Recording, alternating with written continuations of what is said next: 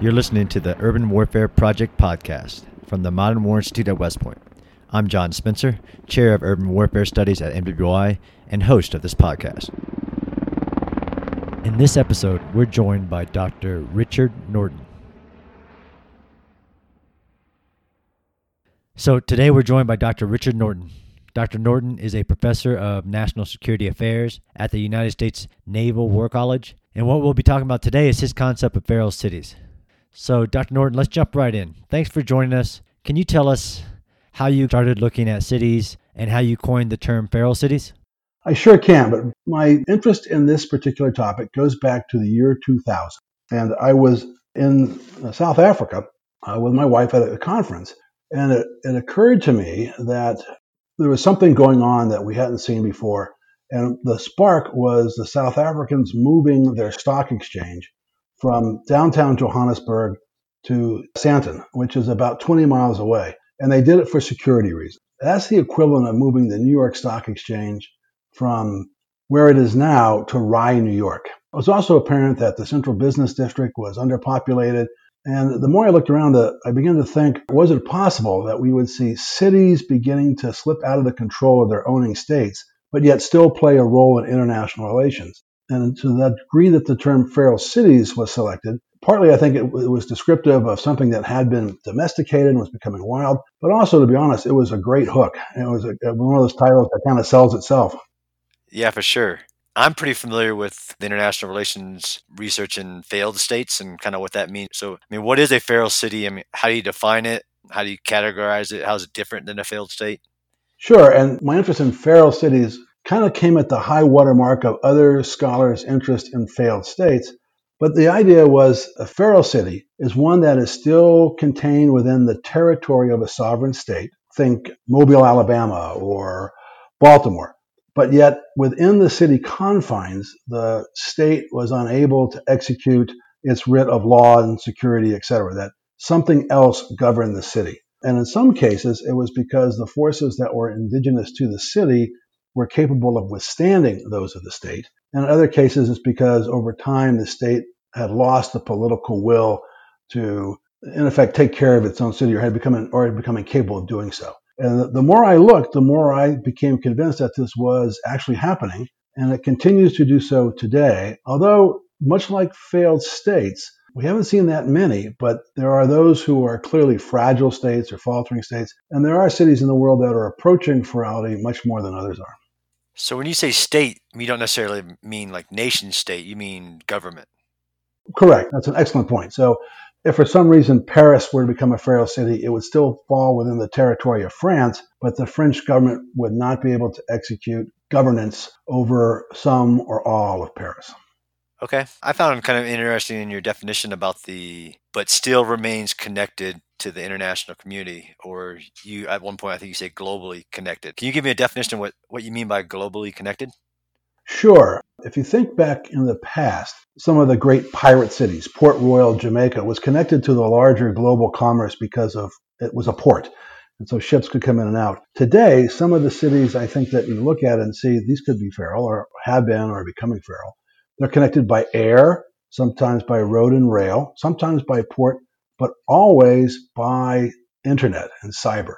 At the time I wrote this, the idea was, hey, you know, with a panel truck and a satellite phone, you could run a worldwide enterprise from a feral city. And today I would say you don't need a panel truck. You just need basically a briefcase and a laptop. So that city, uh, although it may be lacking in governance and not providing security, is still connected. And an example was Mogadishu. For a long time, Mogadishu was the poster child of feral cities because the state had failed. But yet there were still daily flights into Mogadishu airport.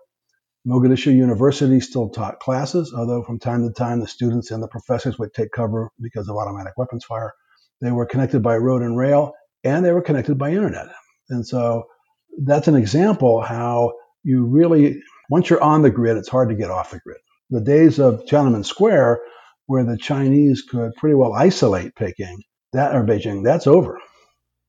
So I, I think you mentioned that you, you originally wrote the first version of this in 2003. And uh, as we're recording this, of course, the COVID 19 pandemic is not even, some believe, at the peak of its bell curve. But it jumped right out at me at rereading your work that you said these feral cities, outside of a kind of loss of security and governance, are also at risk as incubators and spreaders of pandemics. I mean, exact wording in your paper. So, what is kind of the genesis of COVID 19 from Wuhan and the evolution of it in your work with feral cities and the, really the future of pandemics? That's a great question. Um, and the first thing I would say is COVID 19 is so new that we just don't have the data to make any kind of accurate predictions or even analysis right now. But I do think there is the, the idea, rather, that these cities could become petri dishes of disease bears thinking about. And Wuhan is not a feral city, but it does show, as did SARS and MERS before it, shows the danger of the spread of pandemic in cities themselves. Now, cities that aren't feral, we'll take New York. Uh, we know a lot about the statistical progress of the disease in New York because good records are kept. A feral city is not known for really strong administration. So it is very possible that something could originate in a feral city and we wouldn't know, and we wouldn't know exactly how bad the situation was in a feral city until potentially years afterwards. So I think we're in that stage right now in early days yet. But I think given the lack of government resources, given the lack of health services, given the just the, the lack of control, that a feral city would be particularly susceptible to pandemics. Yeah, I actually saw some very interesting recent research just because pandemics are so hot. So everybody's digging up kind of the research and me as an urban warfare researcher, the urban stuff jumps out at me how, you know, increased global urbanization is increasing the number of COVID type of diseases that are occurring just because of the urban sprawl and urban expansions bleeding more into the natural habitats of wild animals and then the correlation and that causes this incubator to continue to flourish and more and more of these diseases really that's the kind of the expert recommendation is yes we have to defeat covid-19 but you better get ready for much more versions of covid. I think that's exactly right. The un for example says 75% of the humans on this planet will live in an urban environment by the year 2050 and there are parts of the world where 75% of the population are already urban dwellers. When you pack people in that tightly unless you have an extraordinarily well administered and very robust health system it just stands to reason that a new disease, be it pandemic or otherwise, that gets loose is going to wreak havoc until it's eventually brought under control. And I think we're seeing that. And you're absolutely right, by the way. As bad as COVID 19 is, we don't know what the next pandemic will be like. And I think we could probably withstand the flu of 1919, but for the time, it killed 20 million people. So it could be far worse, and it may be in future.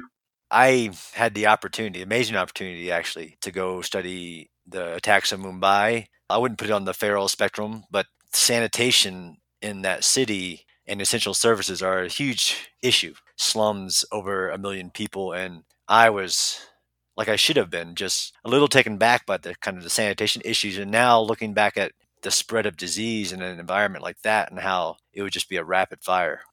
I agree, and Mumbai is a, is a great example in many ways. If there as you point out, the slum of Dharavi has more than a million residents. Local governance, the state of India has allowed kind of a people's court to be established in some of these areas. NGOs team through these populations, and the, you could argue that it's a good deal for the state. But in some ways, if the state is letting others handle social issues, health issues, you could argue that there's a weakening of the social contract between state and population. And again, I would not say Mumbai is a feral city, but I think if you group cities into green, red, and yellow, kind of the traditional stoplight approach, that some of the larger megacities uh, by nature are kind of yellow tending in a, in a not so positive direction. But it'll be really interesting, and not to sound macabre, but it'll be really interesting to see which cities handle the pandemic better than others and which societies do. So Mumbai would be definitely on the list of cities I'd want to see what the statistics finally are and what the results were, and and even with a more granularity, what part of the city was most affected, et cetera, what populations. But I'm not an epidemiologist. No, no, n- neither am I. I do love the study cities, and I'm not even an urbanist or an urban planning science. I actually just listened to a good friend of mine, Max Brooks, you know, from his book World War Z. He's getting a lot of attention about how he chose the zombie apocalypse but it had a rule kind of start to it. And his explanation was really if you look at some of the most vicious diseases in history that are still ongoing, some of them can be controlled because they're found in, let's say, African villages where they're just not globally connected. So it's it's a lot easier to the World Health Organization to get in there, control it. Because of urbanization, that's just not possible in most of the world today. I think you're right. In fact, it's both, uh, I think, on point, but also humorous that you mentioned Max Brooks. Uh, several presidents of the War College ago, we had a, a president, Phil Wisecup, who was very far seeing and was not an in the box thinker at all. It was a real talent. He brought Max in to talk about World War Z. So you might imagine you have Max Brooks, of all people, addressing a large audience of pretty buttoned down, short haired military people and those who were. It was a great presentation, and the, the immediate linkages between a pandemic or a threat with which we were not prepared and Brooks's book was excellent. So I watched that video from the Naval War College uh, of him talk and then asked him to come. I was at the time working for the Chief of Staff of the Army in the Strategic Studies group, asked him to come talk to our group because of that video. And then when I got to the Modern War Institute, asked him to come to the military academy. And now he's been a non-resident fellow since the Modern War Institute started. So he's a very close friend and a, like you said, a, a very brilliant mind. Yeah, you're lucky to know him that well. That's super. Yeah. So one of the points back to like controlling a disease or controlling the city in general, much of your kind of definition of feral cities is about control, security, or or power, let's say. And we just talked about Mumbai, where there's agreements with the slums and the slums setting up their own courts and helping themselves in some ways. Is the lack of governmental control of some of these things a bad thing? And the only reason I say that, for instance, with COVID 19 giving us a great case study to look at, we're seeing a bunch of gangs and power structures enforcing COVID 19 social distancing, such as the gangs at Rio de Janeiro are in the news lately about being very vicious about their follow these rules or else. I think that's one of the more interesting things we're going to see as a result of this. And Rio and the favelas of Brazil have certainly been informal cities that fit a pattern of governance which I would call patchwork. The state, in this case Brazil, controls much of the city of Rio, but there are neighborhoods where you would argue that the state's ability to provide security, policing services is pretty close to zero, or certainly contested on a daily basis. And you have everything from theft of electricity to informal medical services being sanctioned and provided by the controlling gang members. And it's easy to understand how, if you live in that area, you have to make some pretty stark choices. When the local gang rep comes to you and says, Hey, you know, we've got the, the clinic on the corner and you're safe as long as you follow our rules, it's pretty hard not to follow those rules. And I'm reminded I was talking to a friend on the Providence Council for Foreign Relations, and he said, Look, my daughter goes to one of the worst favelas in Rio every year. I think it was Alamo. And she's never been molested. And I said, well, why is that? Said, well, because the local warlord, basically through the drug lords, has put the word out that nobody touches her or they answer to his wrath because he likes the idea that the population sees him as opposed to Brazil as providing these health services. And when your abuela needs her foot looked after, you'll call the person who does it successfully doctor, whatever their degrees are or whatever. So but I, I think this idea of the gangs policing, it's in their self interest, but it, it, it does raise really interesting questions about how does the city work. And it, it may not be a bad thing. A city that is run by civil society could be potentially very safe and, and kind of very human security oriented, although I, I don't think I've seen that yet. There are other ramifications. You're an urban warfare specialist, and you know as well as anybody how difficult combat in an urban environment is. And if 70% of the world's people live in an urban environment and war remains a human activity between humans, whether the Army wants to or the Marines want to or any service wants to, and they don't, they're going to have to fight in cities. And I know that the Army and the Marines particularly have looked at combat in megacities, and that's a daunting issue. Yeah. The complexities of understanding the powers that we're talking about keeps coming up on the podcast series. And I actually just published something a couple months ago about the just my own personal experience with the gangs of Baghdad and how we co-opted those in order to achieve some short-term security gains just to let other security functions start to develop. And that jumped out at me too in your paper about this topic where a military may try to force power or control onto a city, such as a feral city, but doing so could lead to basically having to use extreme force and what I always say, destroy the city to save it. because we're not understanding these pre existing non governmental power structures. I think that's exactly right, which speaks directly to the need for cultural expertise, for diplomatic piece of this. I mean, as an example, when the Marines retook Fallujah, they did it successfully. And war breeds ferality, and cities in war tend to be feral. But in order to retake Fallujah, by estimates, the Marines seriously damaged 85% of the buildings in the city. That's a pretty steep price to pay for taking back urban landscapes. I'll ask you that question because I've, I've kind of toyed with this. It goes back to the depth of failed state research for the foreign area officer, the FAO that you, you mentioned, that's really focused on country level. And most of our kind of our diplomatic relations and understanding of other environments are usually start at the nation level. And most of your foreign area officers are aligned to countries, maybe regions, but never cities. And that's some of our research on megacities. Uh, we sent a team into Dhaka, and the country team didn't understand really how Dhaka worked because they were, you know, they were prioritized on the country. And I asked the same question when I was in in India, like who's your kind of Mumbai experts from a kind of outsider's perspective. Of course, if you go to the, the city administration of Mumbai, they'll understand the city how it works. But how are we doing on developing expertise in major urban areas, even if it's feral cities? I guess my quick answer is I don't know, but I'm not encouraged by what I run into. I think it's not just your experiences with the embassies. In some ways, it's a reflection of international relations. If you think about the three great levels of analysis, there's systemic. So we look at the world as an interrelated parts, and there's different theories about how the world works. And then level two, as you pointed out, is state centric. So it's the nature of the government, it's how bureaucracies work within the state. And then actually level three is systemic, level two is state, and then level one is the, the individual. So we look at leaders, and important personages to figure out how things go. There may be a different level or a sub level between state and individual, and that could be the megacity. I think we collectively have not looked at that level very much. Now, first off, apologies to those who are urban scientists and who are urbanists and futurists who are specializing in cities. But I think the larger discipline is still coming to grips with what it is to have a megacity, what is the impact of a megacity. Um, obviously, the Army has specialized interest in them, but everything from sanitation to health to education, uh, the idea of, of, urban hypertrophy and, ex- and, explosive demographic growth. These are all things we're witnessing, and, uh, the number of experts, and thankfully there are some, I think are comparatively few. I mean, of course, most of the combatant commands have major cells that are looking at the major issues and working on relationships that um, within the combatant commands. The U.S. Pacific Command comes to mind, where when General Brown was there, he had multiple conferences on, hey, I have you know over 30 of the world's megacities or this number, I forget what that number was, within my area of operation, and we're going to focus on this. So I won't say that they're not focused on that, but it really does point on how we understand them.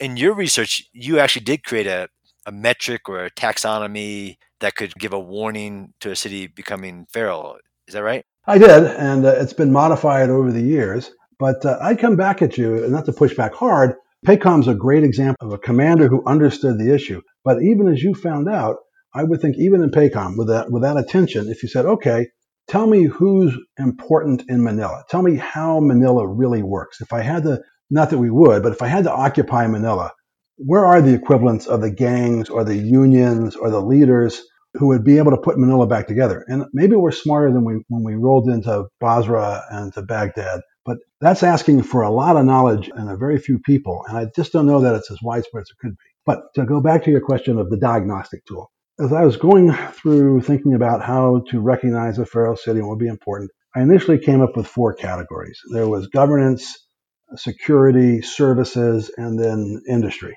And I, I thought, okay, in a healthy city, you would have a stable government, uh, hopefully democratic, but it didn't have to be. The people would trust the government. The government would feel a responsibility to the people. Services would be deep and resilient. So, and they would range from everything from trash pickup to sewage to schools and education to ambulance services, but also some of the more exotic things we don't think about, like parks and museums and the accessibility of these other things to the people who lived in the city. And then on the question of of industry, a, a healthy city would have investment, both domestic and foreign. It would have a stable tax base. Uh, people could find work. You wouldn't have massive youth unemployment. And this is kind of the, if not utopian, at least a very strong and healthy city. The police forces would be adequate to the need. They would ethically behave. They would, and that's not to say that there would never be a corrupt cop or a turned lawyer. These things happen everywhere. But that when those things occurred, there would be the exception more than the rule. And they would probably be, be self reported, or there'd be other mechanisms to identify the problem and deal with it. Over time, I've come to add civil society as a fifth indicator. And in the, in the healthiest of cities, civil society and civil society organizations work with government. They perform watchdog functions, they support and reinforce each other. There's a healthy dialogue. And then, if you want to contrast these categories, in a feral city, there is very little civil society. It tends to be based on clan or ethnicity or some form of other identity. The security forces are simply another gang vying for power among many. The services, either you contract them privately or you go without for the most part. And then in terms of governance, it's weak or non-existent, and or it's alternately governed either through gangs or perhaps terrorist organizations or village village councils. And then in terms of investment, and here I was wrong. I would thought the only businesses you would find in a feral city would be um, illicit. So drugs, arms sales, smuggling, all of that would go on. What I didn't realize, and I, I do now, is that there are some legitimate businesses that would find the atmosphere of a feral city conducive. And if you look at, again, Mogadishu perhaps, um, there are cell phone towers over Mogadishu. And these are not fly by night companies. These are, are reputable companies. And in some ways, working in Mogadishu is liberating. There's no OSHA. There's very few controls. If you don't have a lot of plant to put in, there's money to be made. Uh, granted, the, the ways of moving money may be a combination of modernity and, and kind of very old traditional patterns, but you, you do see that. And other things that surprised me, again, MoGU, the University of Mogadishu, was a going concern uh, because feral cities aren't empty and people are social creatures and parents want their kids to have a better life. So you know, Mogadishu University was educating children or educating young adults uh, during some of its most darkest times. So there, there is an economy, and it's not just a subsistence or an illegal one. Although you're not going to find major manufacturing because the risk to the, the, the owners is simply too high. So uh, I mean, I actually I loved your taxonomy. The you know the red, yellow, green. I'm an old infantryman. It's very basic to me. As you were kind of researching and developing, were there existing indexes or existing databases that that would feed into this? The, the one that comes to mind is the Corruption Perception Index done by Transparency International, but that's really focused at country level, right? It is. Uh, there are there are some, but there was none that were as integrated as what I was trying to get at. And anybody that tries to make a unified field theory of anything is going to take some criticism from specialists. For example, there's there's certainly a lot of data on cities with high crime rates, and that alone is not enough to say a city's feral. But the the 50 most dangerous cities in the world are always kind of interesting to look at. And I think there is at least some correlation between the degree of violence because it does suggest a breakdown of civil authority, uh, a, a trust of civil society, et cetera, and a move toward ferality. One of the things that I thought was kind of interesting when I came up with my first piece on this and my initial research, I really kind of came away saying this is never going to happen in the United States. And because as, as the research got out, people would come to me and go, you know, Rick, East LA, that's a feral city. And I go, no, no, it really isn't, because the mayor of LA has plenty of forces to deal with East LA if the city had the political will to do so. And if the state didn't, have, the city didn't have it, the state does. And if the state doesn't, the country does. And there may be very good reasons for not turning a piece of a city into a war zone. But there were other cities that that didn't apply. But I thought never in the United States. And then Hurricane Katrina hit New Orleans, where I went to undergrad, and my family has deep roots. And for at least five days, the United States could not extend the rule of law into some of the city. And it wasn't because of gangs or it was just the, the devastation wrought by the, the, hurricane had had simply precluded that, and, and things that people never thought of. Uh, the New Orleans police had gone to battery charged radios because that's a lot cheaper than buying a thousand batteries a month. Uh, well, once the once the charging stations go underwater, you lose your communications. So that was really kind of an eye opener for me. And so, uh, under certain circumstances, uh, you know, perhaps the big scary one is the, the killer earthquake in California, or the, the Yellowstone caldera blowing that you could have uh, very uh, developed societies, developed countries experiencing moments of ferality within their cities. Yeah, so it's a live assessment. Absolutely. If you, if you look at it as a snapshot, you are bound to to make, I think, erroneous conclusions because cities, if there's a spectrum, and we'll say for the sake of argument, dark red is really bad and bright green is really good. Cities do travel up and down these things, and people have the ability to change directions. If you look at New York, we may remember Ronald Reagan giving a very inspirational speech from one of the more devastated and blighted portions of the city, and there were actually negotiations between city governance and the local gangs. Well, that part of the city is now wonderful. I'm told. New York itself is, I think, much greener than it was perhaps when President Reagan spoke there. There are other cities. I think I mentioned Joburg and Durban when I first looked at in South Africa, and I think both those cities have shown significant improvement as governments become better. But there are still questions about you know, is the city getting better? Is it staying stagnant? So, but I think very much it is a trend analysis, not a single mosaic. No, I, I get the kind of the shock, and there's a lot of research in that, right? Especially major urban areas, their fragility and their ability to take a shock and not slide down that, that spectrum too much versus a, you know, like you said, a major urban area that just is in the red and for the foreseeable future is going to stay in the red. So I'm sure you get this question all the time, and I know Mogadishu is was one of your inaugural kind of examples. Have there been other ones since your kind of initial term definition that have fallen into red and are looks like they're going to stay in red? I think Port-au-Prince, Haiti, and that's a personal opinion, and it, it's not necessarily a knock on the on the modern Haitian government and the efforts of Haitians to recover, but between I would say the double whammy of, of corrupt governance and then the devastation of the earthquake, that's that's hard to come back from, particularly if there already are informal systems of governance in place. I think Lagos is a is a city to watch just because it, it got so big so fast the southern tier of the United States, the northern tier of Mexico, and again, predominantly due to cartels and drug violence.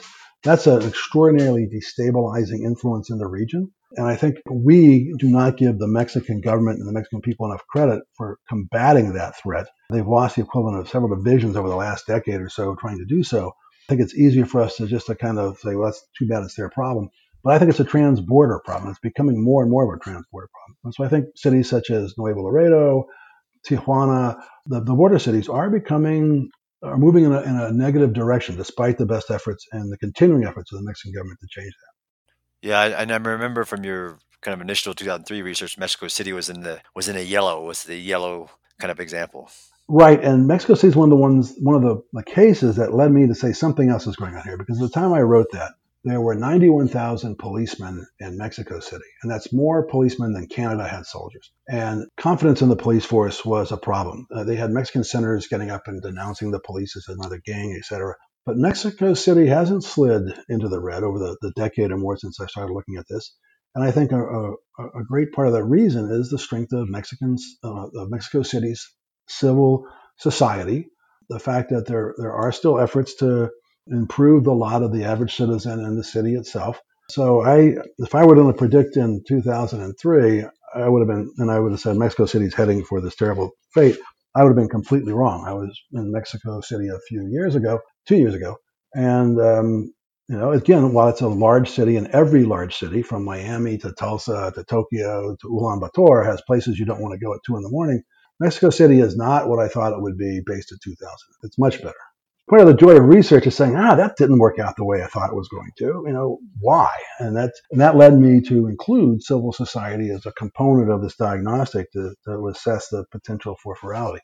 And again, that's a uh, people ask about that term, and I've had great discussions, uh, most really recently with a young IR scholar that said, you know, that's kind of a loaded term. And my initial response was, yeah, you bet it was, because it, it's such a it's such a provocative term. I think it's not inaccurate though at, at, at a certain level. Yeah, I, that was actually one of my questions, as I have my own personal experience. But you mentioned that the term "feral city" is both, let's say, provocative, and I think I forget the other term that you used, controversial. It's, it's both provocative and controversial. Why so? Well, I think it's provocative because it implies that, in fact, it says that states are losing control. The government is surrendering part of its sovereign territory to something else. I think it's controversial because at several ends of the political spectrum, people go, no, you under you undervalue the law and order that does exist, or at perhaps another end of the spectrum, you undervalue the ability of people who may live in slums to, to have productive, positive human interactions and actually lead a, a pretty fulfilling life. And that there may be, that cities themselves may not be the, the, the be all and, and end all that we, that some people say they are. And it is, it is kind of interesting. I remember I had a debate with a very pro cities guy, and we agreed, though, that one of the things that keeps the modern city a home and steel and rebar is control in terms of protecting its citizens, providing services to the citizens, thinking about the human security of its citizens. And if that bond is broken or becomes incapable of being uh, of being maintained, bad things happen. The glue that holds the city together begins to crumble. One thing that from your kind of your taxonomy and more so on your descriptive definition really of a feral city is you talked a lot about pollution. How does that push you towards the your feral city? Well, uh, and usually that happens as a result of, again, rapid urban hypertrophy. If you look at some of the cities that were doing well, and then there's a huge flux of people, influx of people, either because jobs have suddenly opened or because other pressures are moving populations, existing city services get overwhelmed.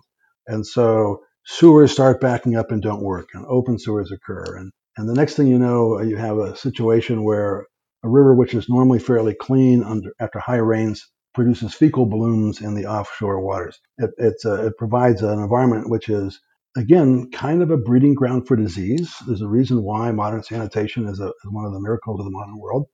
There are parts of some cities uh, where it's, they're almost no man's lands, not because vying gangs control, but because the toxicity of the area is so high that really people can't really live there.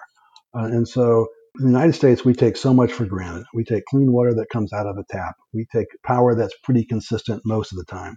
We take the fact that our, our waste treatment and disposal is usually pretty good. There are clearly exceptions, Flint, Michigan, and lead in the water. But for the most part, U.S. citizens live in this wonderful world where services work and you don't have to worry about buying water in a plastic bag from somebody and then how do you, how you deal with waste and everything else that, that much of the world does.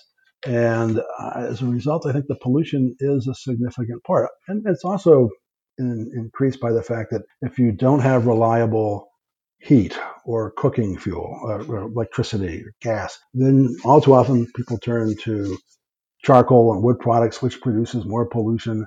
Cars in developing cities tend not to have the same environmental standards. So this collective, I think this collective impact becomes a real threat to the health of the city, both physical health but also in terms of what the people begin to expect or don't expect from the government. I had the beauty of being deployed around the world, but when I got a tour of the Dharavi, the Dharavi slum in Mumbai, and it's a tour to teach you that slum doesn't necessarily equal bad because of the how much of a actual commerce they have going on there with the recycling and things like that. But that's not that's not what most of us took away from it. Was very eye opening on what not to take for granted in your society. That's a that's a really interesting situation. And I guess my similar one was I had an opportunity to tour a South African township. And I, I was personally conflicted as, you know, are we turning people into a human zoo? But if you don't go, you're going to be able to actually see for yourself what it's like and meet people who live in these environments. But I think that, that, that issue of seeing is important. And I think it is important to remember that, as you point out, Dharavi is there are people who live, uh, you know, they live and they and they raise their kids and their families are strong and there is commerce. Granted, it might not be something we would want our children to do. I don't want further my kids not have to pick through developed world computers for bits and pieces or, or engage in ripping asbestos out of old machinery. But life goes on. Not to sound like Jeff Goldblum in Jurassic Park. Yeah, it's just different cultural assumptions that are really designed into us and we don't understand them until we get a kind of a cultural shock. So here's the million dollar question, and I know I've seen you talk about it. I'm definitely an advocate. You don't have to sell me, but why should the U.S. military care about feral cities? Yeah, or even assessing the health of a city. Great question. A couple reasons, and as you said before, I want to I want to give due credit where it is due, and the, both the Army and the Marines have been looking at this idea of megacities and what does it mean for them very deeply over the last decade or more. So, but here's in a nutshell. Uh, again, it stems back to where are we going to be? and why would we wind up conducting operations in a feral city? And we could conduct humanitarian operations in a feral city. We've seen time and time again when a massive humanitarian event occurs, eventually the call goes out for the U.S. military to take part of it because, as, as much as we wish it were otherwise, NGOs and commercial organizations, as of yet, do not have the logistics, the reach, the manpower, the expertise, the machinery to deal with that environment. So that's one way we could be there. And you don't want to make things worse and you want to protect your force, and that requires understanding. In a darker sense, we could very well wind up fighting in feral cities or megacities. In, in, in the process of that fighting, we could turn a city into a feral city. If you look at some Army feed manuals, you know, how do you deal with a city? Well, the answer is you bypass it. Uh, you, you contain it, and then you let things kind of take their course. In a megacity where you have hundreds of thousands of hectares, potentially tens of thousands of combatants, where that city is still connected to the rest of the world, maybe you can't afford to do that, particularly if if that's where the enemy is. And I think our common response is we don't like fighting in cities, but we're capable. But the, the modern city, as you know, is extraordinarily complex in its terrain. First off, three dimensionally physical. It ranges from 100 foot and higher buildings to triple layers of sewers to streets and roads that are known to inhabitants. There's an old rule of thumb that says defensive forces in a city fight at three to one or better advantages to those who are trying to attack.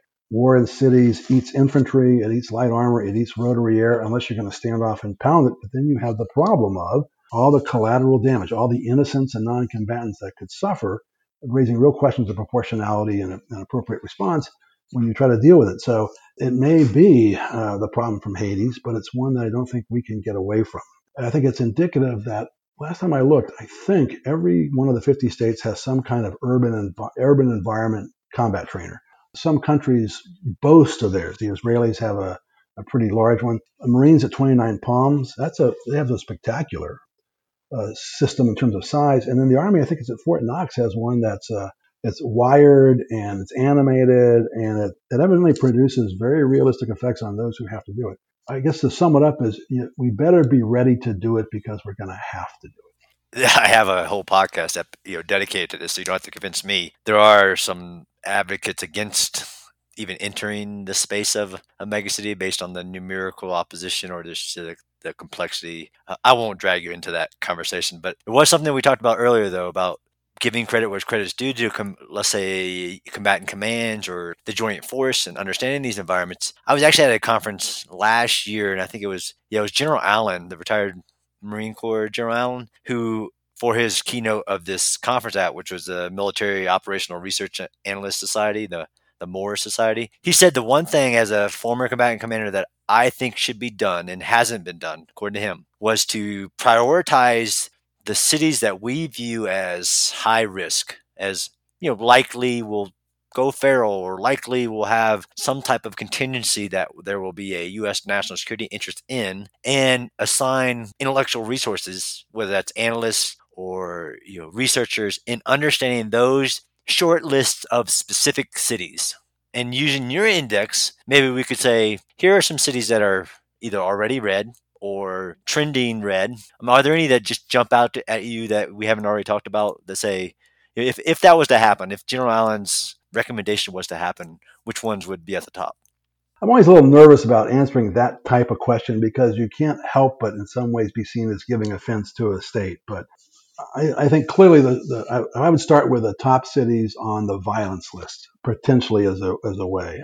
By the way, in that top 50, there are four U.S. cities: St. Louis, New Orleans, Detroit, and Baltimore. And I'm not suggesting that they're going feral, but it's a it's a way to kind of come up with the list. And it also might be interesting to ask our allies in terms of what they see. The other thing I would, I would suggest to those who say we just don't go there, again, we may not have an option. And I think General Allen's recommendations are excellent.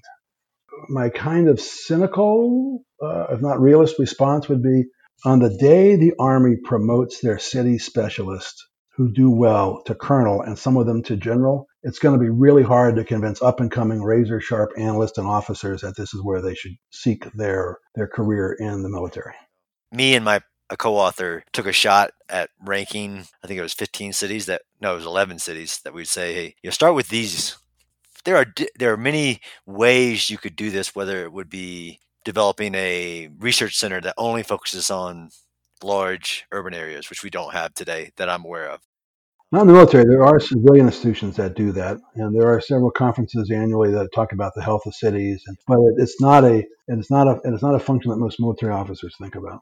Yeah, the hundred resilient cities Foundation, which has kind of been mothballed, but that was, a, that was an example, I think. You could also just, like we, you know, back to the FAO, but more of a city FAO, you know, like an island watcher of the World War II. You put somebody into these environments, expend resources to dedicate intellectual power to understand these. Well, it, and it, sounds, it seems to me this is one of those episodes or those, those instances, and, and Robert Gates talked about this. It doesn't have to be a military person. It could very easily be a State Department official at the counselor level. It doesn't matter where our expertise comes from as long as it really is expertise. And so I think there are uh, military officers tend to think in terms of military solutions.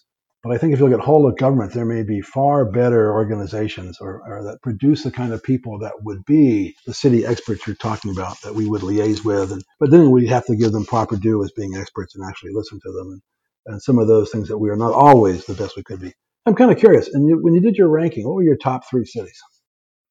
So the the article is called "Every City is Different." That's why one size fits all approach to urban operations won't work. Me and my co-author ranked the cities and we put a criteria that we actually mentioned you in the feral cities and the fragility index and multiple I mean, because there, there are multiple indexes. So number one was Caracas, Venezuela, and we for each city that we put down, we put a reason why. We were saying more basically a, a complete intelligence portfolio would have to be developed in understanding these environments. Just like you said, I mean, who are the major players when disaster happens that would be, need to be even within the environment need to be protected. Let's say a city administrator may not come on your top of your list as, but he needs to be protected because he's the one that understands how to get the city working again.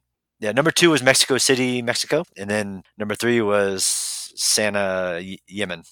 Oh, okay. No, Sana'a. That's that's. Uh, I think Sana'a is a good choice, and I would put would make my list. Certainly, Caracas would. And the tragedy of Venezuela is it goes it extends beyond Caracas, and that's one that it doesn't take a lot of imagination, and, and not to stoke Maduro's concerns about U.S. intervention, but that if Venezuela were to collapse, I would never recommend in this case taking action without the authorization of the OAS and at a multinational level. But an imploded Venezuela is, is a danger to the region, the people of Venezuela, Caracas, and this the idea of putting Caracas back on its feet is extraordinarily difficult. And if you don't have some expertise, uh, real expertise, like who does understand uh, power and water, uh, how do you get PDVSA going again, the, the petroleum company of Venezuela, because you're going to need that revenue. Those things are, are critical. How what are you going to handle? How are you going to handle money? Because I remember there was a there was an exercise I was involved in a while back that the idea was we had to fix a occupied megacity. And as well-meaning as many of the participants in the exercise were, the, the scope and the scale of the event was clearly just missing in a lot of places. It's like, no, you're going to have to triple and quadruple the estimates of how much food you're going to have to bring in and how you're going to do it. I think we could have a really interesting discussion over adult beverages about Mexico City. But I think Sana'a because of war and Caracas because of just the, the, the tragedy of the Chavez Maduro regimes is one, is one that I don't think anybody would have serious disagreements with. Now, obviously, having said that, there are people who want to write me and say you're wrong, but uh, I do think that those those are those two are very are very de- very defensible of being on any list of cities to be concerned about. You know, this list is basically just understanding better, and I have my own scar tissue just being in Operation Iraqi Freedom One, being in Baghdad, and seeing seeing all the metrics on your your taxonomy dissolve overnight seeing literally the money changing overnight to where that money is no longer good. You need to print some more, but we don't have any. But understanding, I had no clue on how to understand cities and whether I should have or not is a, another question about general purpose military force versus specialist.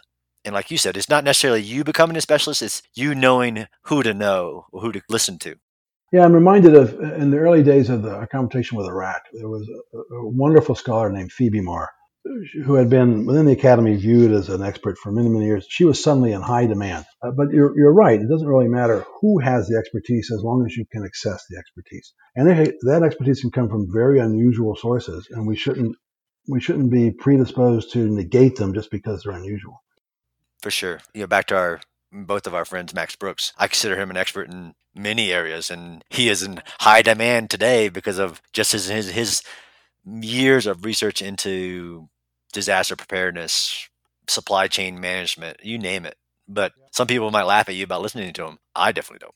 No, I don't think so. And, and a quote Admiral Wisecup many years ago, and uh, his issue was, look, this is a this is a book about what happens when you come across a threat or an event that you are not prepared for, that's outside of your expertise and that your normal reactions may be counterproductive in a big way. And so, you know, credit to Max for coming up with the idea and making it kind of using that Studs Terkel approach and coming up with a very readable book. But it, it also raises, I think, extraordinarily important questions eh, once you cast it in the in the realm of what if this is something wide sweeping and that we are that conventional responses don't work against. Pandemic is the first thing that comes to mind when you when you do that. Okay, so Dr. Norton, this has been a fascinating conversation for me, and I know it's going to be one for our, our listeners, and I really appreciate you taking time to be with us. It's been a real pleasure. Thanks for asking me. Thanks for listening to the Urban Warfare Project podcast. The podcast is produced by the Modern War Institute at West Point. What you hear in each episode are the views of the participants and do not represent the positions of West Point, the Army, or the U.S. government. You can subscribe to the Urban Warfare Project podcast on Apple Podcasts, Stitcher, or your favorite podcast app. And be sure to check out MWI's other podcasts, as well as the new articles we're publishing every day on our website. Thanks again for listening.